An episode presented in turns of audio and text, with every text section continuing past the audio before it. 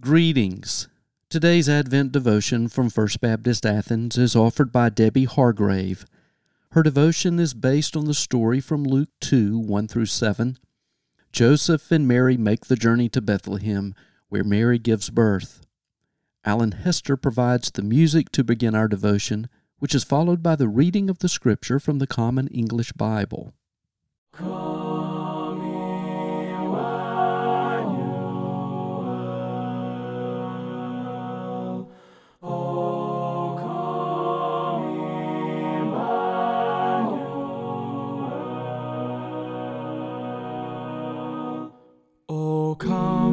O come, Emmanuel,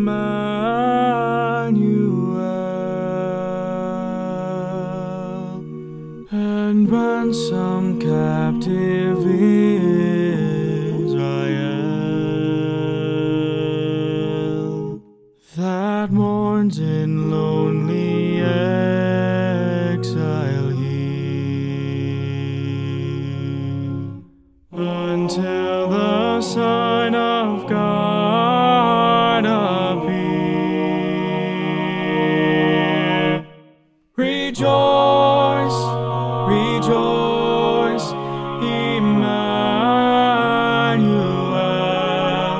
shall come to thee, O Israel. In those days, Caesar Augustus declared that everyone throughout the empire should be enrolled in the tax lists. The first enrollment occurred when Quirinius governed Syria. Everyone went to their own cities to be enrolled.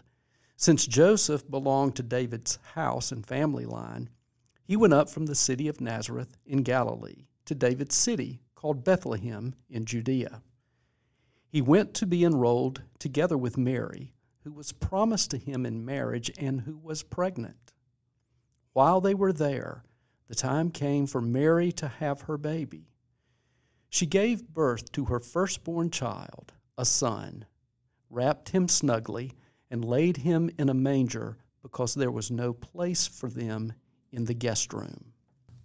My dad died the week before Christmas, December 19th, 2011.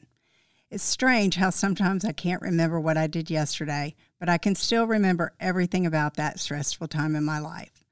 While most people were planning for holiday festivities, we were planning his funeral and burial. His service was performed in his home church in Stone Mountain, and then he was to be buried in Athens. Years before, my mother mentioned that she knew the travel would be the hardest on us. Of course, my dad always remarked that he would be right behind Sanford Stadium. What better place to hear the dogs play? On a rainy day the week of Christmas, my children and I drove to Atlanta and met family and friends for his service at our home church. Although I was brokenhearted, it was a beautiful celebration of his life in a beautifully decorated sanctuary where so many special occasions had taken place. We then got in our cars and made the drive back to Athens for his graveside service.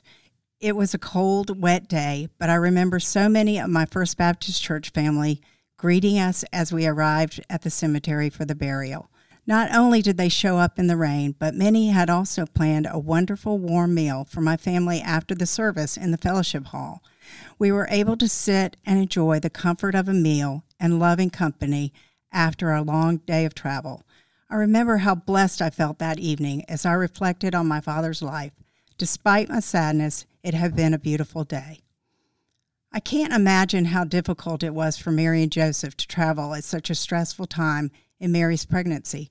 Recently, I read a post about a father-daughter team who calculated Mary and Joseph's route to Bethlehem. They determined that it would have taken as long as 7 days to make the trip. They arrived in Bethlehem without a comforting meal to welcome them or even a place to sleep. Mary must have wondered how she was going to navigate such a stressful time, even as she wrapped her new baby in strips of cloth. Despite the circumstances, she trusted God to bring her Savior to us, and like Mary, we know that God can bring us comfort during stressful times.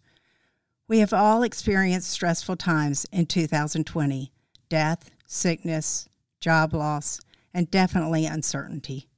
As we celebrate the birth of Jesus, let's look for God's blessing in the midst of our journey through this chaotic year. Let's search for meaning and the good that has taken place in the unexpected events we didn't have planned. Where did God provide peace for you this year? Let us pray. God, help us look for the blessings you provide us, even in the midst of uncomfortable, hard, and stressful times. Help us to look for the good and not dwell on the negative when life does not go our way. May each of us look and find peace this holiday season. In your name we pray. Amen. Rejoice, rejoice, Emmanuel shall come to thee, O